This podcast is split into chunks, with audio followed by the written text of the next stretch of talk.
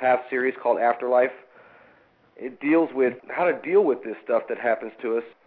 Physically, we're not going to be here forever, and uh, whether we like it or not, we need to face this reality.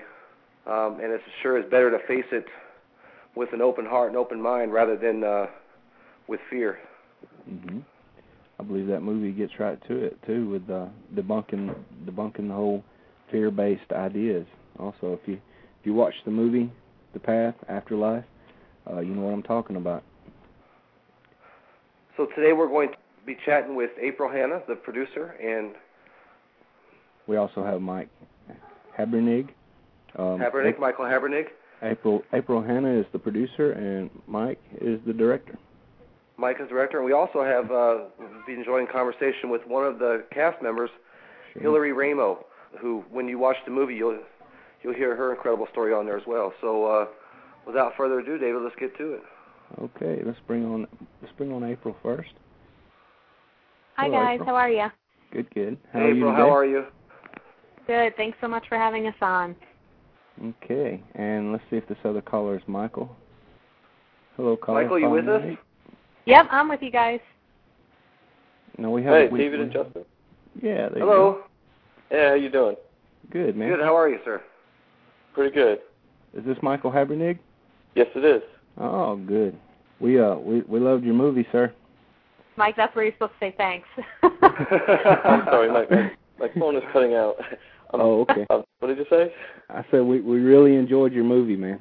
It's uh oh you oh, you approached a very difficult subject, but uh, you removed all uh mo- most of the problems that people have. Um, you explained a lot of it away. Well, thank you. Uh, um, it was uh, at least in the first film, it was uh, very difficult to uh, to try and convey uh, many different beliefs and um, you know at least trying to at least somehow show that there is a afterlife and um,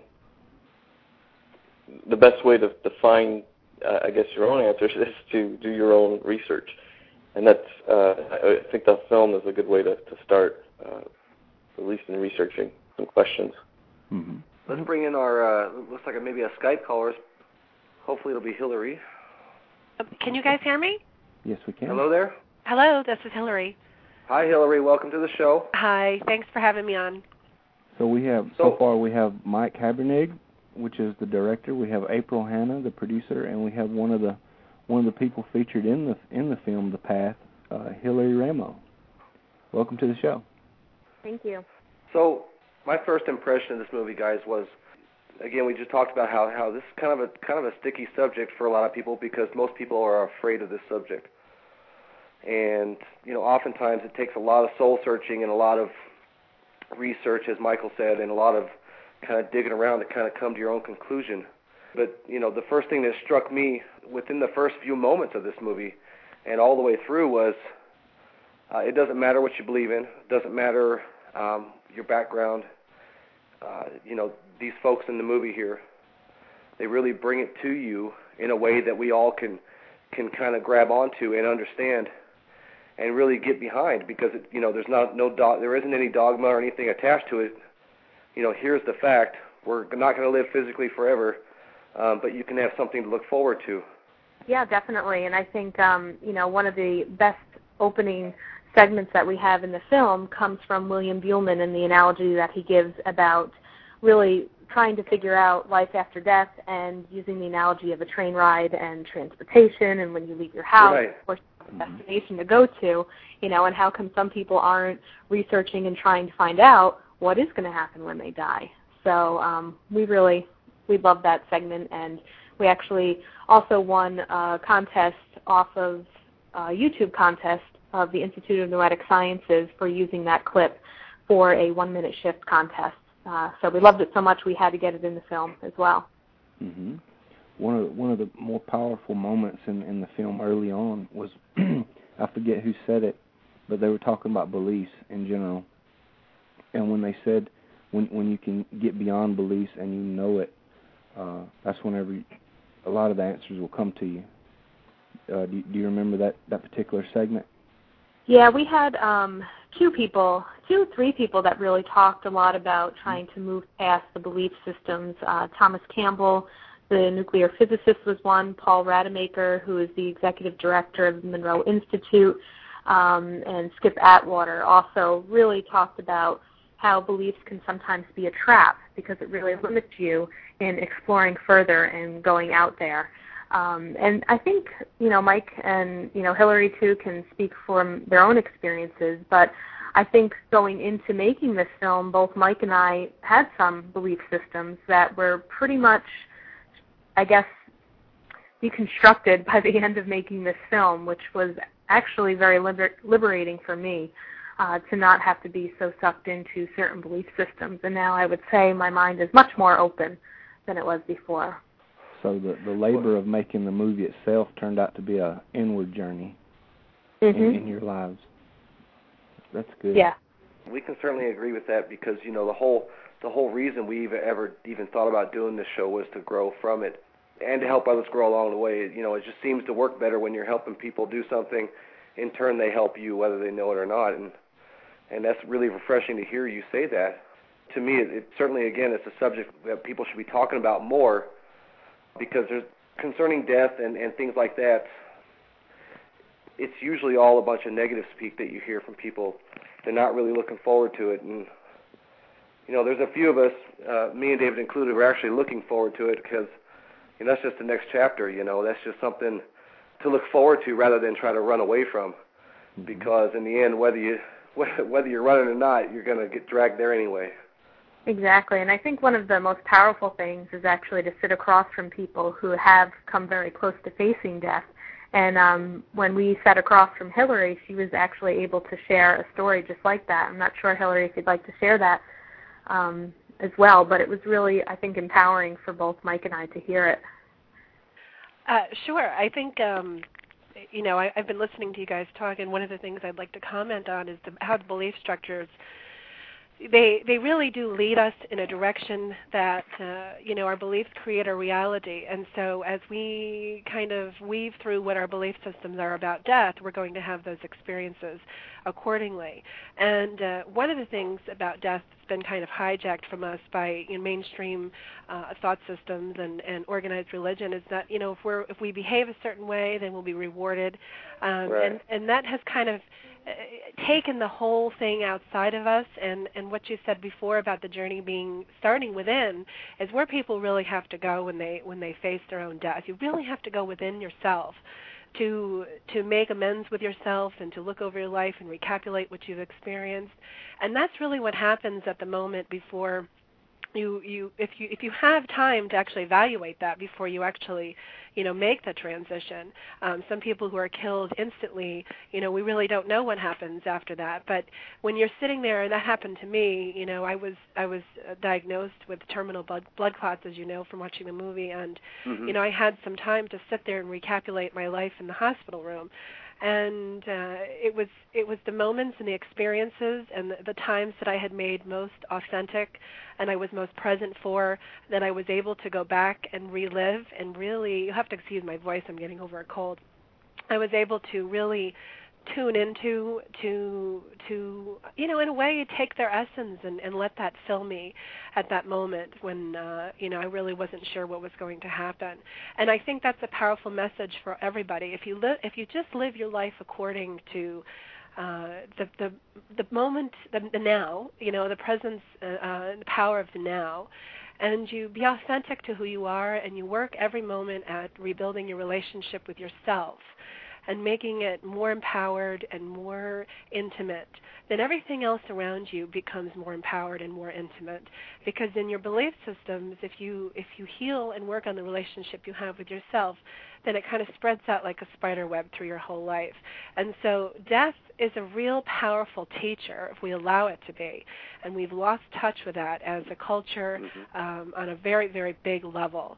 So it's a big topic, but for me, that was the biggest lesson that came out of that experience was really being fully present with my relationships and my work and my clients and everything, but especially with myself, to be present with myself and to know myself better and to be authentic to you know myself and not limit myself by my belief systems. To always allow the thought of well maybe this is true but maybe it's not. So let's let's go in there as fully as I can and experience it and see what happens. And always leaving kind of a question mark uh, or of a you know room for the possibilities to come into a situation. I think we've gotten so wrapped around how things have to be or how they should be or what they really are according to this or that. And uh, we've taken away the mystery that we really have to bring back in, which you know is like a void and if we don't leave that void there then we leave we eliminate the, the world of possibilities so i think it's about getting back to that also mm-hmm. You know david and i have had several guests uh, throughout the years who who were some of them skeptics, some of them were uh, of different backgrounds, but many of them were not of the ideal that there is more. You know, there are other things out there that we can't see and hear right away. And the one thing I noticed is is that when they find themselves near death, it changes them so dramatically, but it changed them in a positive way, which which always kind of kind of makes me uh, kind of chuckle sometimes because here's a thing that that that is so feared and so you know people try to run from it as best they can. Yet when it when it comes upon them, uh, it transforms them for the better. Yeah, I mean, one of the things too, it's a great point that probably because of having that experience, they were able to feel that they were more than their physical body can live to tell about it and then come back to realize how truly precious life is that many of us probably take for granted each and every day. Mm-hmm. Yeah, I think it also it resets your priorities. You know, it's kind of like hitting the reset button and you really realize what's what's important and what needs most of your attention. Well, I'll share with you all now one of the as as a person in the audience, one of the biggest take homes for me after watching the movie was that the, the whole movie uh, portrays and, and and brings up the fact that uh, most of the population is, is looking. You know, they're actively searching for the answers. You know, and a lot of the people that you interviewed, they have the answers. They've been there and they've come back to tell us about it. And um, their message is that everything is okay, and to just live in the now, like um, like Hillary said. So I really, after watching it, I really felt like um, I had entered into a, a second childhood where I spent a lot of time looking for these answers and and because the movie put everything that I know into perspective, it uh, took the puzzle pieces that I already had and, and and arranged them in the right way. It allowed me to to carry on with my life, not so much concentrating on on what will be, but what I'm doing right now, just for the pure sake of enjoying it.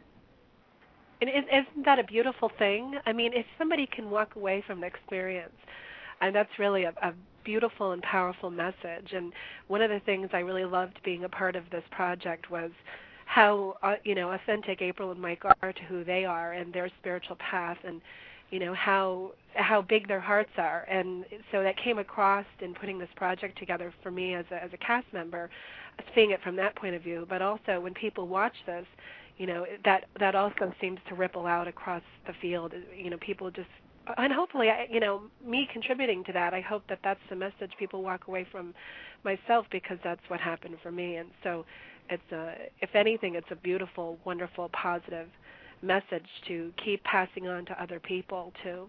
Mhm it's a it's a gift to the world really. It's uh to set people at peace to let them know that everything is okay and and let them go about their way and and enjoy the rest of their lives as if they don't have nothing to worry about. That's uh that's probably one of the biggest things you could give to someone. Their life. You gave them existence, you know. Right. I have a question yeah. for, for I'm sorry, go ahead.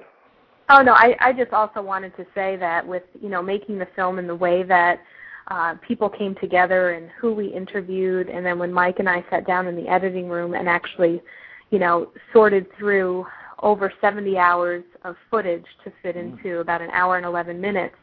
It was really pretty magical. Um, and there there really aren't any words for me to explain it because it really felt like there was a true divine force helping us create this and make it. You know, I don't think either Mike nor I had any type of ego involved in how things should be. I mean, you know, we got along great in putting the film together and just all the people that we met. It was like the right people at the right time, asking the right questions, you know, and just having experiences with all of those interviews. It was really an awesome, an awesome thing, and I'm so glad I got a chance to be a part of it as well. Mm-hmm. And that's a perfect statement because I was going to ask you. I was very curious. You know, I've watched the movie several times, and one thing that stands out is this just this impressive cast of characters here. These these these people who are just from so many different backgrounds. They all kind of have the same uh, goal, or, or or maybe the same direction, but that might be because they're just you know very open-minded, um, and they've had a lot of experiences. How did you guys get such an impressive cast together to to make this thing happen? Uh, we started out um, talking about how we would go about, you know, shooting this and uh, the different kinds of uh, experiences and stories we'd want to include in the in the film. And so I, I had uh, a partial list of, of people that I, I always wanted to interview, um, like Thomas Campbell and William Buhlman uh, being a couple. Um, and then April had a list of uh, her people that she she always wanted to interview, and some of them were her mentors. Um, so just started contacting people, and uh, we went went one by one down the list, and there was there was a couple people that couldn't for legal obligations. Um, I know uh, we we talked. I, I believe it was uh, Brian Weiss has uh, um, a contract with CBS, so he couldn't do it. Um, that that kind of thing. But there, there, I'd say probably about 98% of the people we contacted uh, wanted to do it. They were excited about it, and uh, that that's how we got started. And uh, um, actually, Hillary was actually the first person we interviewed, and it was a, a probably a good good thing we interviewed Hillary first because she kind of set the pace for everybody else that we interviewed, and so it was kind of we knew what kind to expect after interviewing Hillary, um, and it it it was actually a good learning experience too because there were some things that I didn't know that I didn't or I didn't expect that she was going to say that came up during the interview, and uh, I, I don't know if April or Hillary want to talk about any, anything, but um, related to this, but uh, that, that's that's what I, I, I liked about it. Yeah, I think uh, yeah, Hillary was our first interview, and again, we came in with about three pages of questions, and you know, she was just so gracious, gave us all of our time, you know, wasn't in a rush to get us out of there, and we were able to ask her so many different questions, and then she was able to bring up, you know, even more things from her own experience that made us say, hmm, maybe we should ask this person about that and this person about right. that question. So that was great, and there's actually a really funny story um, to finding Hillary. Hillary and I never knew each other before this, and you know, when you think about how people's paths cross uh, you know, we're both holistic healers, and we were doing a wellness fair together, maybe back in 2007, I think.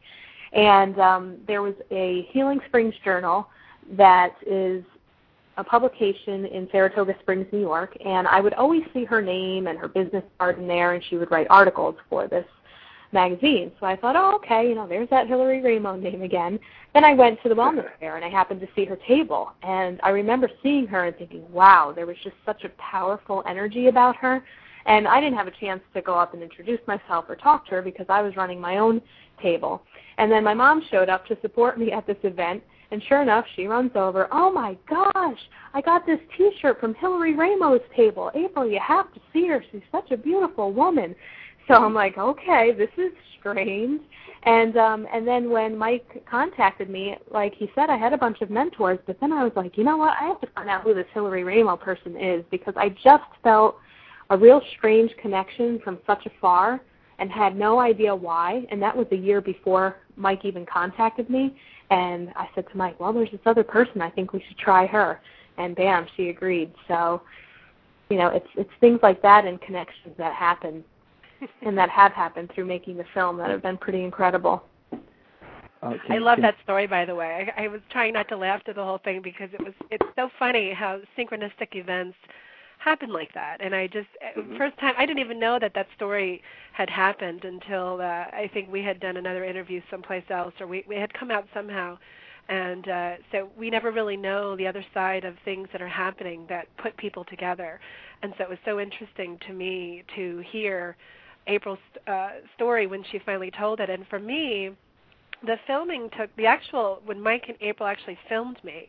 Um, it was I think it was in eight yeah it was around middle of April, but it was also the time uh, my grandfather, who was a big influence, and I speak about him in the movie. Um, in fact, I think there's a picture in there of him as well. Um, it was his anniversary of his death, and so every year at that time, I do something in honor of his passing, and it's been about 12 years now, going on almost 12 years. So every year I've done something to better myself as a person or to just go deeper and keep cutting into the the layers so to speak and so this year this particular year filming in this movie happened to be you know what i considered um carrying the torch so to speak and that was what i had promised my grandfather that i would do before he passed and so mm-hmm. it was a perfect thing to add to this whole mixture of uh, of a wonderful energy to put behind this project. Um, so, and I don't think I had shared that with you guys before either. That's something I haven't hadn't talked to you guys about. So this is the first time that you guys are hearing that too. So it's it's interesting. I love to hear how the connections always work on all the other sides. yeah, definitely. And you know, the other the other thing that we were really fortunate, the people we were really fortunate to interview were people from the Monroe Institute, which um, is a research affiliation. You know, they investigate the evolution of human consciousness. Um, you know, they're devoted to just getting more data and information about that. Um, you know, they're pioneers of hemisync music, and mm-hmm. honestly, I had never heard of the Monroe Institute before I met with Mike, so I was a bit naive of, as to where we were going. And then after I realized how big of an institute this was, and how they have centers all around the world, and people go there for these really long retreats to delve into their consciousness and really experience that they're more than their physical body was just astounding to me. And I think with their credibility, that brings even more credibility to our film as well because people see, wow, you know, this is an institute that has doing been doing a lot of research and has touched a lot of lives, uh, you know, through consciousness and the study of it. So I think that that also brings credibility to our film as well. Yeah, it certainly did for me. Mm-hmm.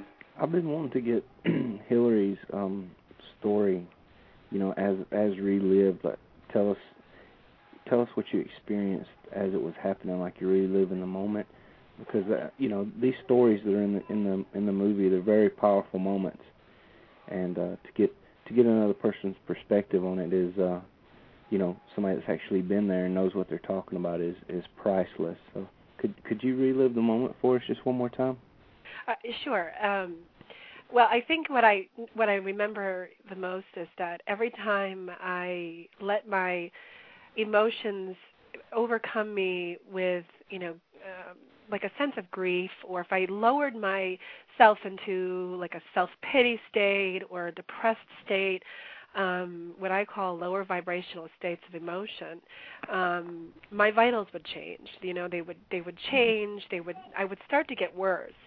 Um and being in the icu i was only allowed to be visited by immediate family members. And even that that can in itself can be extraordinarily stressful because not only are you dealing with kind of maintaining and generating your own strength and your own energy to just deal with your body and what it's going through you know you you also are affected by the energy bodies of those around you so mm-hmm. you know as the as the family members would come in you know it would it would affect me as well and at one point i actually had to ask certain family members to just not come in for a little while until i was in a until i was out of that that zone of um you know, really not sure what was going on. So this was an experience for me of boundaries and uh, making the the mind body connection that much more um, true for myself. Um, noticing the places that I would go and the, in my mind and and how I would think.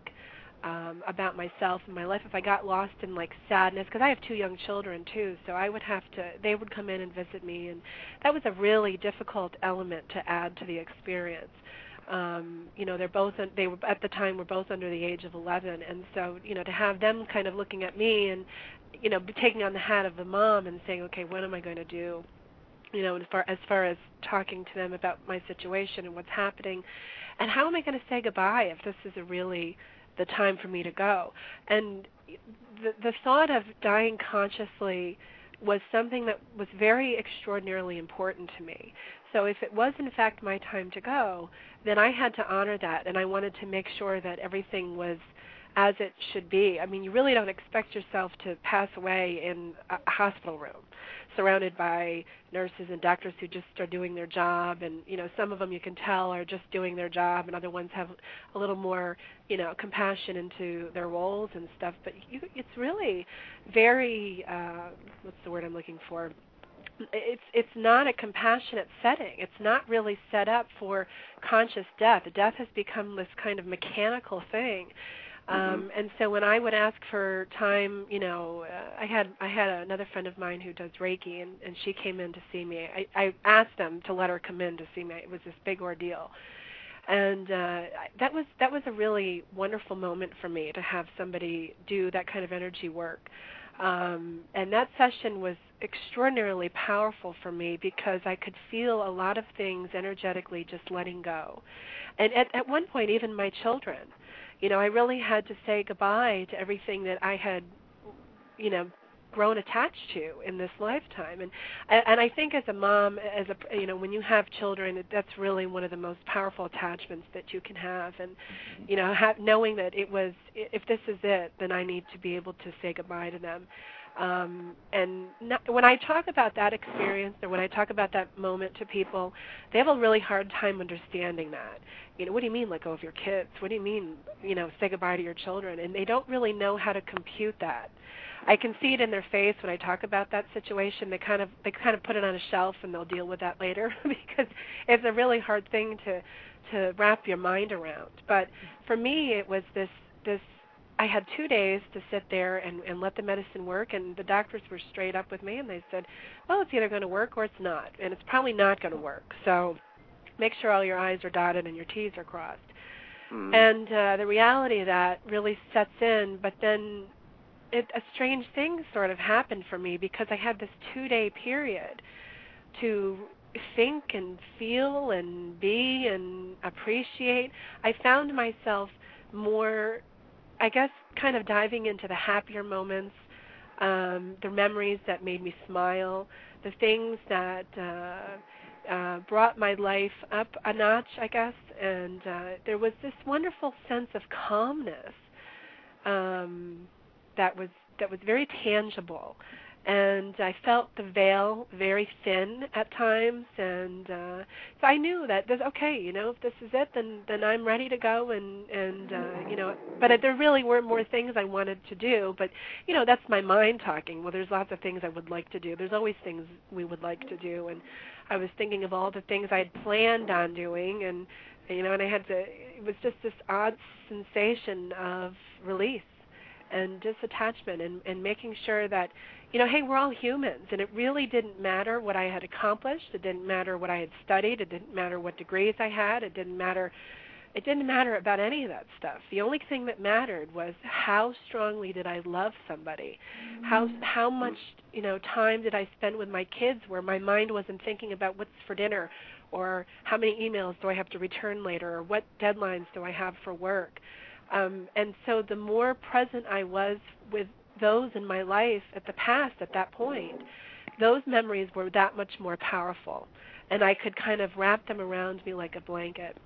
And after that point was over, from my, that point on, after I after I got through that, I'll tell you that summer we had the best summer because I let everything go, and I, that's one of the biggest lessons I've taken from this experience too. Is that you know when i'm when i'm focused on something i'm 100% focused on it and if i wear 10 12 15 hats it doesn't matter because whatever hat i put on at any given time has my full attention and uh it's it's been a real I don't know, a foundational lesson for me to carry on from that point on. And it's been about two years, I think, year and a half, two years since that happened. And uh, so much has happened in my life and so much has manifested and and my relationships are that much better because of it and it really has changed my outlook on everything.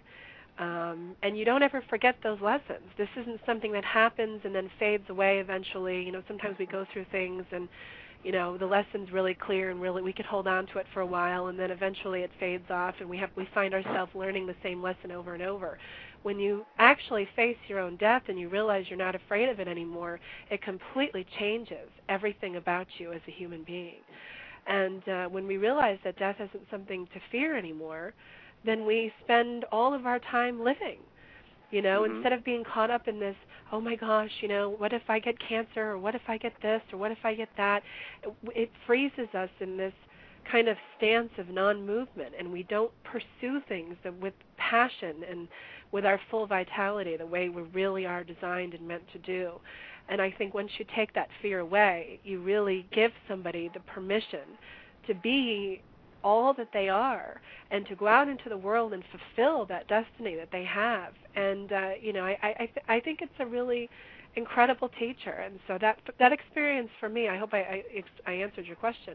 Yes, um was mm-hmm. multidimensional it was very complex there was a lot of different facets of how you can look at that situation um and uh, you know hopefully I've touched on a little bit of all of it.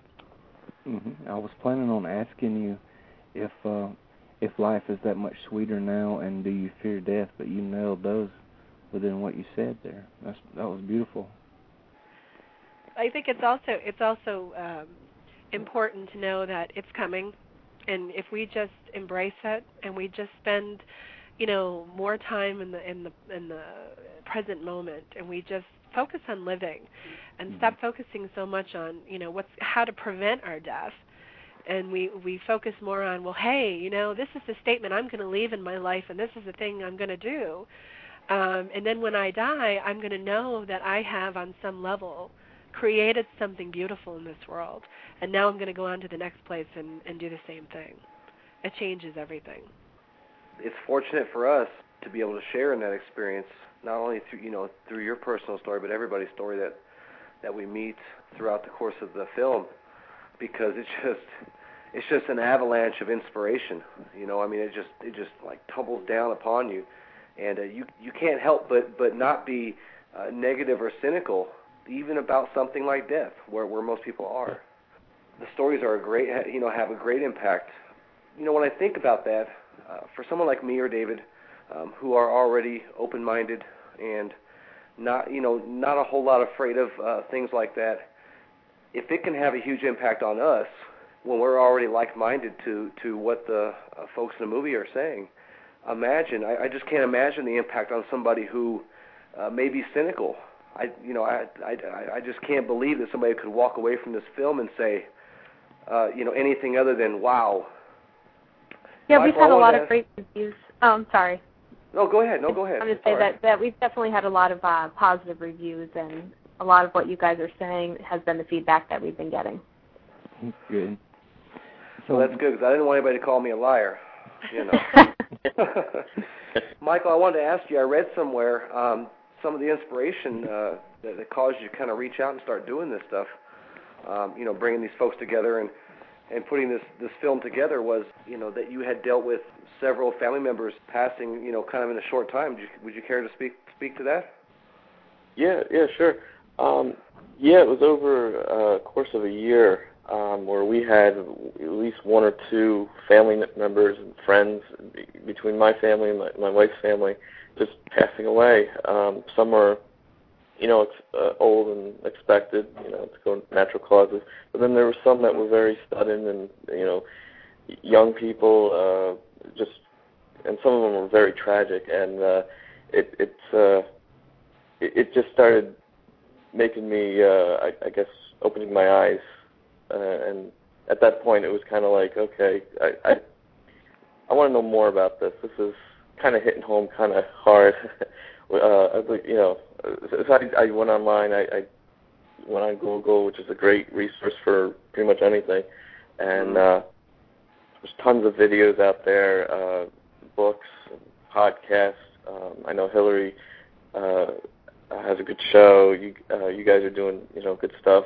So it, it's the information's out there, and it's it's anybody can uh, you know access it. So it, it's it, it um, it, you know the, the possibilities of what maybe another viewer or uh, one of your audience members uh, expanding and maybe in a couple of years having their own film or maybe a podcast from something they learned. It, it's just I hope that you know the, the community um,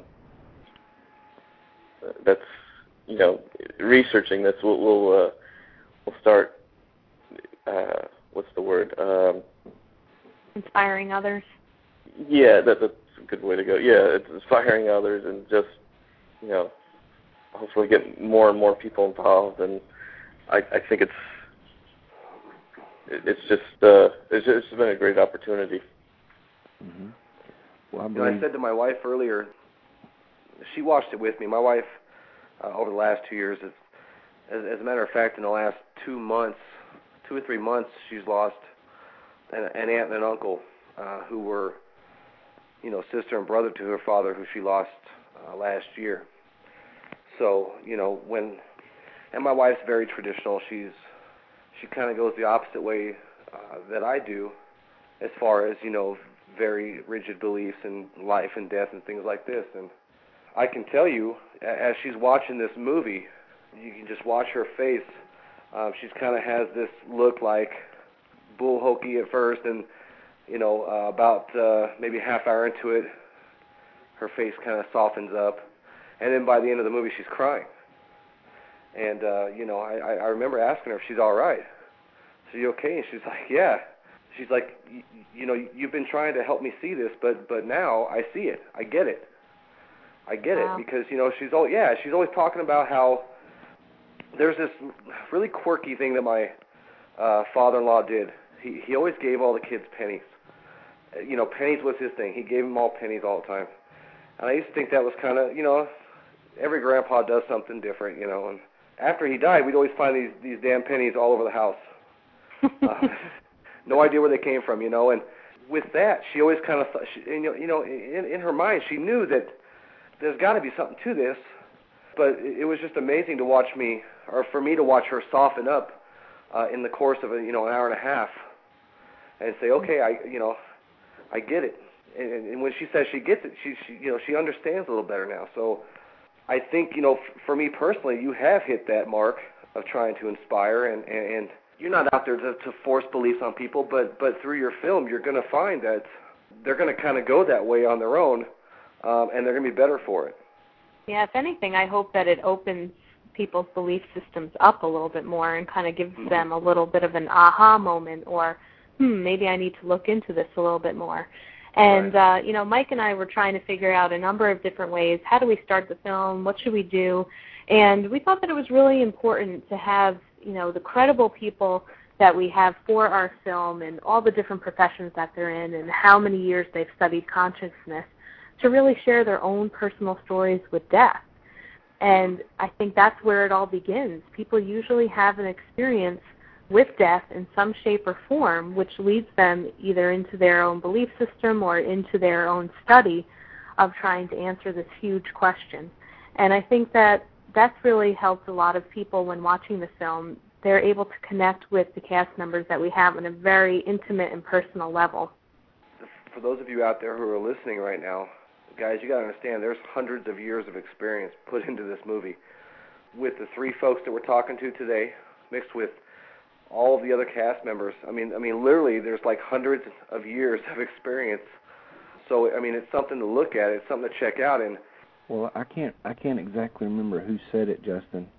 Uh, one of the one of the cast members said that it usually takes uh, 30 to 40 years before you start worrying about the quality of life. But uh, as Hillary said earlier, it's all coming, and we're all going to have to uh, face this bridge at uh, some point in our lives or another. So I guess it takes a certain level of uh, of maturity before you start actually um, contemplating your own your own mortality certainly certainly deaths in the family help because they they they const- you know when it happens it reminds you that that you are not you are not a permanent fixture on this planet also, and that uh, it, it's gonna it's gonna affect your life one day. I wanted to ask you, April, Michael, about about the film itself. We all all the time we see all kinds of different movies. I'm to put you up against a one that I'm not real fond of, and I hope you're not involved in. it. I don't think you are, but uh, The Secret. We've all watched The Secret. Lots of people watched The Secret, and David and I joke around about it a lot offline. I always tell him, well, I've watched The Secret for the 15th time, and I still haven't learned anything. Kind of walk us through, I guess the word I'm looking for is how you put this all together, because certainly within within the first half hour, I was finding myself either reaffirming things that I already believed, or finding new ways of looking at things. Most films we watch, even documentaries, it's hard to get through the, for lack of a better term, the thick skin of a of a documentary because a lot of times the filmmakers are their beliefs are very very very thick on it and it's hard to get through that to get to what's underneath but you know within your movie it's within a half hour maybe not even that long. It, it was like yeah wow yeah I know that I understand this I, I need to look into this. So how did you go about putting that together in, in such a way that that it makes it very easy for everyone to see and understand? It uh that that was that was a very tricky tricky spot. It uh April kind of mentioned this before. It it kind of just in a way put itself together. I don't know if that makes sense at all. Um, there there'd be days where we'd go into the edit room and uh, you know I, I I'd come in and I'd have one scene that I, I had already structured in my head. It's got to be a certain way or whatever, and I'm I know April came in with with the same scene, but her way in her head. So we'd have a little battle it out kind of thing, and we'd kind of just walk away. and Say, all right, we'll take a ten minute break, you know, whatever. Go get water, coffee, whatever you. And uh, so then we'd come back, and we'd kind of just start over with that scene, and kind of took some ideas from her, kind of took some of the ideas from me, and in a way it was a compromise. But on the other hand, it's it's kind of completely different from what we originally intended, but it came out better in the end. Um, I guess you could say there was a little bit of ego at times in the edit room. I know uh, we don't like to think there was, but of course, you know, it, realistically, it probably was. And you know, it, it did kind of flow together. And I, I know going into it, there was some things that I had to completely, um, some beliefs that I had to completely strip out of my head, and uh, just start over and uh, say, okay, how is an audience who's never maybe even heard of some of these things uh, take it?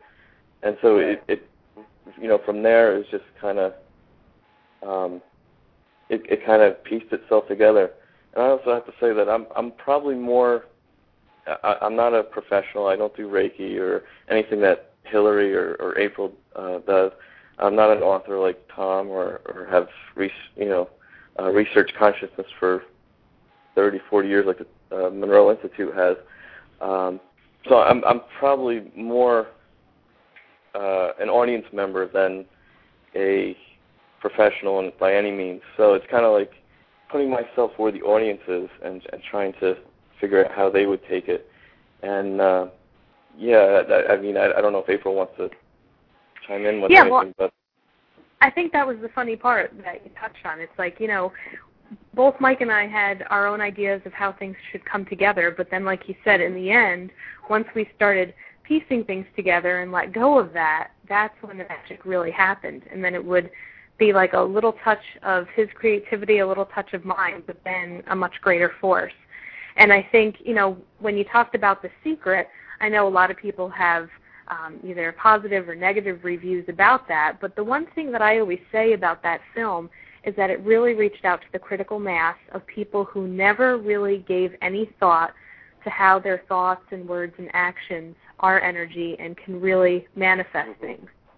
And yeah, that's I would that's, agree with that, yeah. Yeah, and I think that's the beauty in that film, even though it has its its ups and downs. And I think that's what Mike and I, like he said, we were trying to do. He was maybe more of like the member of the audience trying to really educate somebody who really was not looking into doing any research about the afterlife. So we've had some people who are very well versed out there and very well studied who have seen the film and, you know, kind of feel a little bit of the opposite, like, well, this was kind of review for me. This is 101.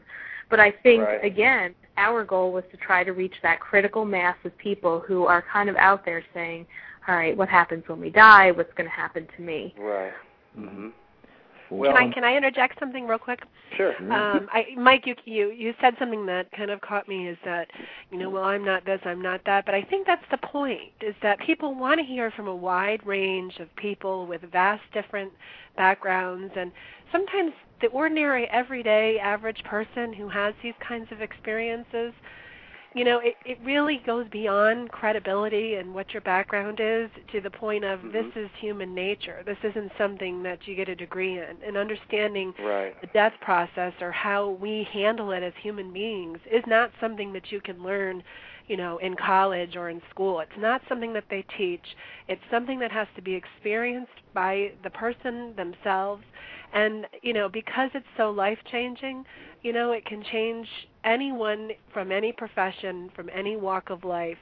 And uh, it, those kinds of stories are the most important to share because as the average and you know below and above average and all that other mixed in combined we find mm-hmm. the common thread between all the experiences and we can start to put together the pieces and puzzles of well look what everybody seems to say i don't think i've ever really read one article or, or study done where people have had a horrifying experience where they've crossed over and they've said, "Oh my God, I I can never go back. Oh my God, right. it was horrible." I've ne- I have, I don't know if you guys have heard of anything, never. but I really have no. never heard anyone of having an an awful, horrific experience going, crossing over, and coming back. All the near-death experiences I've ever read or, or have heard about have always been positive, love-filled, and uh, the the point is, it doesn't discriminate against people regarding to where they stand in our version of what you know credibility is, or what where right. you come from, or who you are. And uh, even though we all offer a wide wide wide variety of of background experiences, and it's all just different kind of you know looking at the same subject from different perspectives. I think what our common thread is, you know, as producers, as, as cast members, and as audience members, is that we're all human. Mm-hmm. And that this is something that we all have to do eventually together. So it really doesn't matter where we come from or who we are or what we're doing, but what matters is that we're all going in the same direction. So let's just support each other regardless of, of all that other nonsense stuff, you know? Mm-hmm. I think the very beginning of the film really sums that up. The person says, "We're all born, we all live, and then we all die." You know, I think that sums it up pretty much. It doesn't, uh, you know, the, universe doesn't give a damn uh, about how much you make, how what color you are, whether you're a boy or a girl. All it knows is you're going to be born, you're going to live, and, and you're going to die. And you know, I say this a lot, but we can, you know, we have two choices. We can either go along, go with the flow, or we can get dragged because one way or the other we're going. It doesn't matter. you know, I had. Uh, I just wanted to. I, I just wanted to say one thing about uh, about uh, um, what we were talking about, and then, and then David can move us on. The first comment is there aren't a whole lot of documentaries or films that that that that, that attempt to try to make a real uh, a real good approach to these subjects. For me, the only two I can think of are this movie and, and The Secret. And you know, the thing with The Secret, it seemed like it was just a giant commercial, whereas your movie, you know, you have all these folks, um, you have Hillary and and all these other guys, very accomplished people, uh, very knowledgeable, very skillful in, in, in their different aspects, yet they're driving a point to us that is not commercial. It's not. They're kind of pouring their hearts out to us, and, and it really does come across that way. And you know, I just to me, you know, you talked about how, uh, you know, you have the people that that kind of said, well, this is like 101. You know, I've been here before. This isn't teaching me anything. Well, you know, uh, again in my household we had two like that. There was one like me that that that might have said, you know, this is all kind of 101. But then you had my wife that that this was just absolutely mind blowing. She didn't ever think about these things, and I think it reached us both the same way.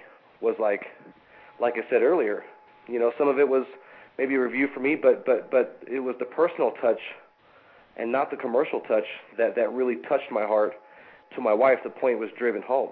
Right. Exactly. And I think you know if it winds up in somebody's hands, there's a reason why it's there. And I, I would just have to think that even if, like you said, this was review for somebody, there has to be something. There has to be at least one moment or Right. a sentence or a word that really touches somebody and and you know just gets them to the point of maybe another aha moment or yeah i really needed to be reminded about that so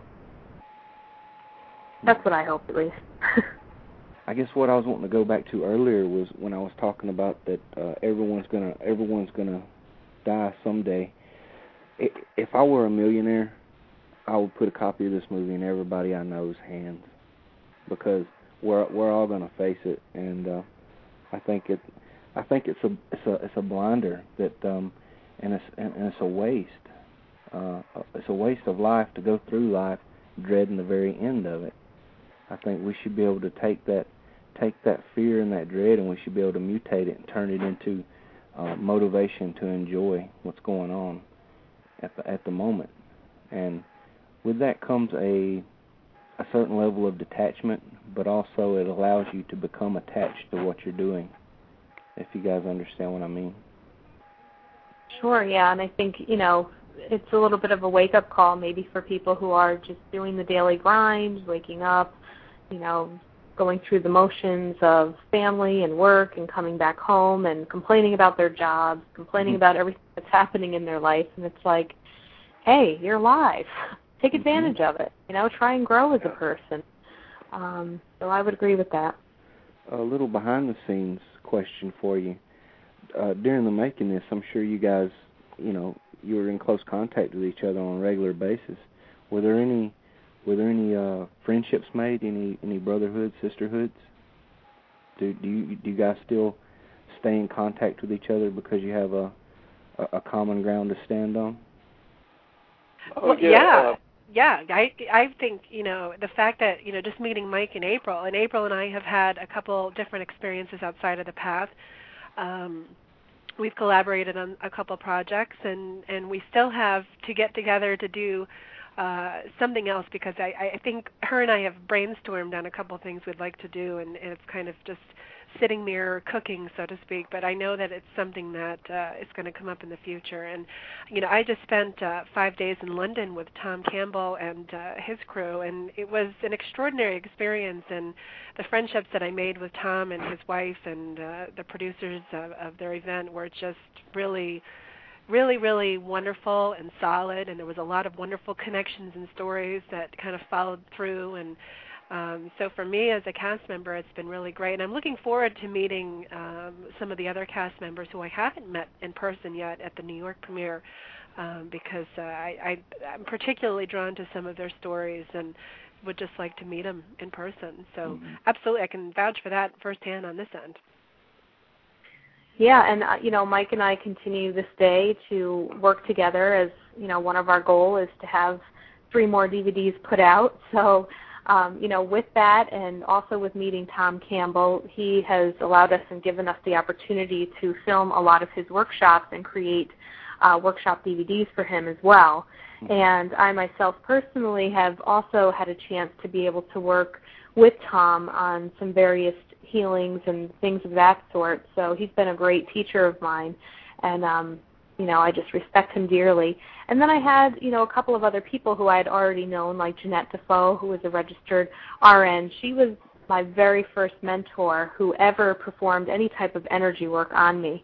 So she is kind of like a mother figure to me in so many ways, and yet one of the best teachers because she's the first one that introduced me to energy work. Um, you know, Paul Rademacher from the Monroe Institute, he came to the Asheville, North Carolina premiere, and he's just a wonderful guy, so that was great to see him again as well. Uh, Lindsay Sass, I actually, uh, over the weekend, had a phone call from my private practice of a woman that lives close to her in need of some holistic work for her children, so I plan on giving a referral down to her. Uh, Carol Von Canal, the Reiki master, was also one of my Reiki masters, as was Robert Weisberg. So, you know, we usually are in touch. I kind of feel like we've built a very nice network of people. through this film. And one of the most rewarding things for me is actually going to get all of these people in the same room together because I don't think any of them knew that they were going to be connected to 11 other people in creating a film that is now being distributed all over the world. So that's mm-hmm. going to be really neat for me. I'm going to enjoy that part of the Q&A panel and you know everybody just introducing themselves and actually getting them all in the same room. Whenever you mention uh, the Path 11 Productions, 11 people, an hour and 11 minutes, was was that a coincidence? Um, uh, well, the, uh, actually, I think there's 12 to 13 people in the oh. in the film. Oh. Okay. Um, but yeah, the, um, the uh, the length of the film actually, we, we did a uh, we did a rough cut um, probably about a month before it was released, mm-hmm. and we screened it for you know some of our family and friends, and uh, I think the film was only maybe uh, not an hour. It was like 10 minutes shorter, so it was like 101 uh, in minutes, and uh, you know, we, we they gave us some notes. They said, "Oh, we like this. Uh, we need to know more." And actually, the funny thing is, I think Hillary's uh, story was originally cut out, and then we put it back in after the screening. And there was a couple other clips I can't remember offhand. Paul, um, Paul. Oh, Paul. Yeah, Paul had a, a an amazing story about um, his work in the ministry before going to the Monroe Institute Mm-hmm. And once we put those clips in it, and uh, you know everything at the end uh, timed out to be 111. Right. So I got. And Mike also, um, Mike, maybe you could talk about too the phenomenon of always catching the clock at 111, 1111. Oh wow. Yeah, that, that was uh, that was a lot for us. Probably the first uh, week or so, shortly after I first contacted, contact. I'm sorry about butchering the English language, but uh, when I first contacted April about doing the film, uh, uh, it was probably about a week later after we uh, um, did some planning, and uh, I started catching 1111, and uh, I had seen uh, I don't know where it was, a couple clips on YouTube, uh, something about the 1111, uh, mm-hmm. like the, the if you if you've seen any of the 2012 prophecies. Uh, they some of them have clips about the time of the the great alignment with the center of the universe or the center of the galaxy. Sorry, is going to be at 11:11 UTC. Um, so that kind of always stuck out in my head. I was like, 11:11. That's unusual time. Why isn't it like noon or something? And uh, so anyway, I, I, shortly after uh, we started working together, I, I would catch the clock and it would say 11:11, 11:11 here and there, you know, a.m., p.m., you know, all throughout the day, mm-hmm. and then it became 12:12, 10:10, 111, 222, 333, all you know, all different times. And it was probably six months later when, even when we were shooting, um, you know, I'd be rolling the camera, and you, you ever see the time code within the viewfinder of the camera? It's constantly mm-hmm. spinning and it would either catch it right at 11:11, um, or I'd stop it and it would be stopped at 11:11. Um, oh wow! Some of the uh, even when we were editing and like, oh, we got to get the time of that clip, and we'd time out. I, I don't know if it was Skip or or Lindsay or one of their clips, and it was a. Uh, it actually happened a few times where we'd stop the the computer and the time code would be exactly 11:11 I'd catch it on the microwave cooking food. Um, just different different things you you'd never expect to see it. And if you try to look for it, if you wait by the clock waiting for the 11:11, most likely you won't catch it because something will distract you from seeing it. But if you aren't paying attention and glance over, you'll catch it. Yeah, and and just um I don't know. I was probably bored one day, and we were talking about you know the number 11 and how it re- was really impacting this project. So I went on to MapQuest and uh, Mike was living in Coxsackie at the time, and I did MapQuest from his house to my house, and sure enough, it was 11 miles away. And then when we were filming, we had a really weird thing happen. I had this old Nokia cell phone um, where you kind of had to press two buttons in order to lock the numbers, and it would lock the oh, numbers. Right. Like Mhm. 10 seconds, you know. So we were in North Carolina and we were filming a woman, uh, Donna Aveni, who's not in the first film but will be in previous films. And we kind of went on a whim by the recommendation of Tom. He said, "Well, you know, she knows me and she knows the work that I've done. If you guys are heading down this way, why don't you stop off at her house and interview her?" So we really didn't know what we were doing. We're like, "Yeah, hey, this popped up. Let's go with the flow and do it." So I was driving to Donna's house. I put my cell phone in one of the pockets of the door. I shut the door. We went in and did the film, and I heard the cell phone fall to the floor of the car after you know, we got out of the car. So I figured, oh, no big deal, I'll just grab it, whatever, when we get out. So Mike then took over driving after that interview, and I asked him, hey, can you hand me my cell phone? It fell on the floor. I heard it fall on the floor. So he handed it over to me, and I had one, two, three, four, five, six, seven, eight, I think eight ones on my phone. Oh, and. I looked at that, and I turned to Mike, said some things you probably can't say on the radio, and was, oh my gosh, look at this. I'm like, can you believe this? Because you know, it's one of those old cell phones that you have to really press the buttons in in order for them to work. And there's no way, you know, eight or nine ones could have just been hit on the phone when it fell. And uh, Right. another weird thing that just happened two weeks ago, and I don't, I have AT and T phone service, so I don't know if this is just something that happens with a lot of people. Maybe it's a coincidence, but um, I was working and my phone rang only once, and I went to the missed calls, and it was the same exact number. It was all of those ones again. So I sent Mike a text quickly. I said, "Hey, did you just get a text with all these ones, or I mean, a telephone call from all these ones?" He's like, "No, why did you?" And I said, "Yeah." I said, "Hey, maybe that means something. Maybe something big is going to happen for the path." And uh, sure enough, we got a phone call from Psychic on Air CBS Radio looking to do an interview with us. Oh, Um, nice. so that, yeah, that was really cool too. It happened on that day. The woman called Mike. She said, "I have no idea how I got uh, to your website. Um, I don't know why you popped up, but I know I need to interview you guys." So that was really cool too. So whenever 11 shows up or ones consecutively, I pay Mhm. attention. Yeah, that, that was a large convergence there. Yeah. Well, and and here's one more for you. Hillary's number comes up with all ones, so it's ten ones. Ten ones there. Oh, it Oh, does? really? Mhm. Yeah. Wow, that must mean something.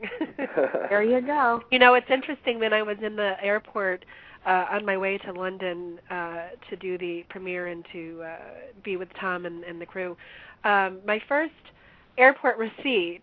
Uh, I bought something, you know, a couple little snacks to bring on the plane. Was ele- my my total was eleven eleven, and that's the first time that that has ever happened with a receipt um, that I can recall. But I had had the same kind of run-in with eleven eleven uh, prior to meeting April and Mike myself, and I I also have a talk show where I bring on different authors and we talk about different things. And I had been looking for pros- uh, possible guests, and I had found my way to a website, and um, it was a publisher publisher's website, and there was this book that was called the, it's the 1111 Code.